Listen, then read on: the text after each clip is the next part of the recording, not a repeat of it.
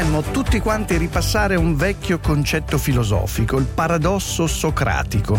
Socrate, filosofo greco, diceva io so di non sapere, una consapevolezza che è fondamento del suo pensiero, perché per Socrate ignorare un argomento diventava un motivo fondamentale del desiderio di conoscere, approfondire, studiare. Invece no, siamo un popolo di tuttologi, riteniamo di dover avere un'opinione su tutto e guai a chi osa metterla in discussione, con il risultato che il dibattito pubblico si appiattisce in maniera imbarazzante.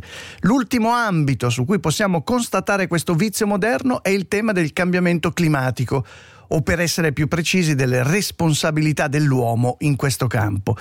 Sul surriscaldamento del pianeta in effetti partiamo da un punto comune, è riconosciuto da tutti. Ciò su cui si dibatte è se tutti noi con i nostri comportamenti, il nostro progresso, il modello capitalista, la crescita sfrenata siamo o meno una concausa del peggioramento delle condizioni di vita sul pianeta.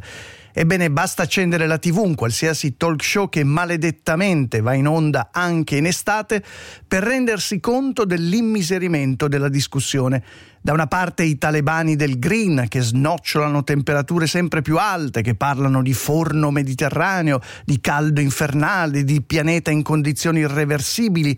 Dall'altra parte un nutrito gruppo di cosiddetti negazionisti del ruolo antropico sul clima che se la cavano con un'alzata di spalle e dicono in sostanza fa caldo? Beh, è estate, me li ricordo i luglio di 30 o 40 anni fa a soffocare un tema scientifico e complesso preso e buttato all'ammasso sui social in 5 minuti di tv tra una pubblicità e l'altra col classico tifo da curva da stadio.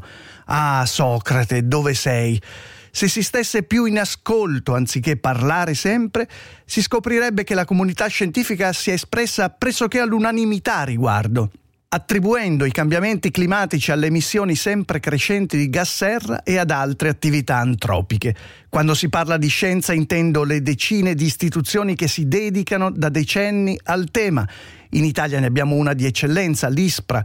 Parlo di studiosi che hanno dedicato la vita a studiare i carotaggi profondi dei ghiacciai al Polo Sud, che studiano i licheni, che sono esperti di palinologia, cioè l'esame di pollini e altri elementi microscopici fossili, che esaminano i sedimenti delle profondità dei laghi e i livelli degli oceani.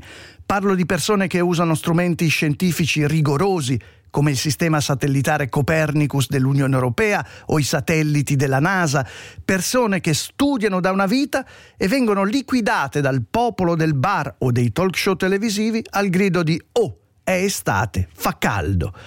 Solamente alcuni giorni fa il mondo ha raggiunto il record negativo di emissioni di gas serra.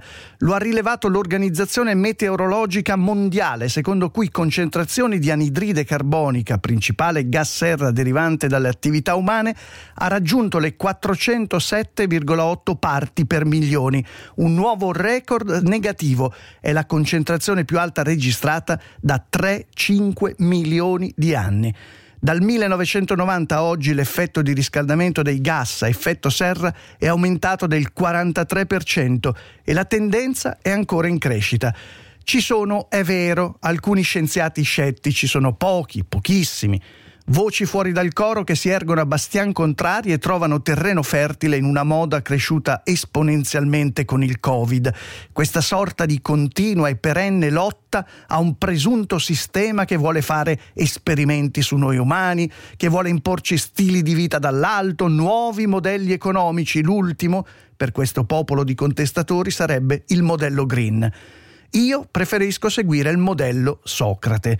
Ho studiato scienze politiche, faccio il giornalista, scusate, ma non so nulla di cambiamento climatico e di responsabilità dell'uomo a riguardo. Però osservo i numeri e ho deciso di fare così. Se il 99% di scienziati sostiene una tesi e l'1% la tesi contraria, mi schiero con il 99%. Qualcuno dirà che sono piegato al sistema, servo dei potenti, vittima del mainstream. Preferisco dire che sono umile, socraticamente ignorante e rispettoso di chi ha studiato al posto mio. Un saluto da Alessandro Milan.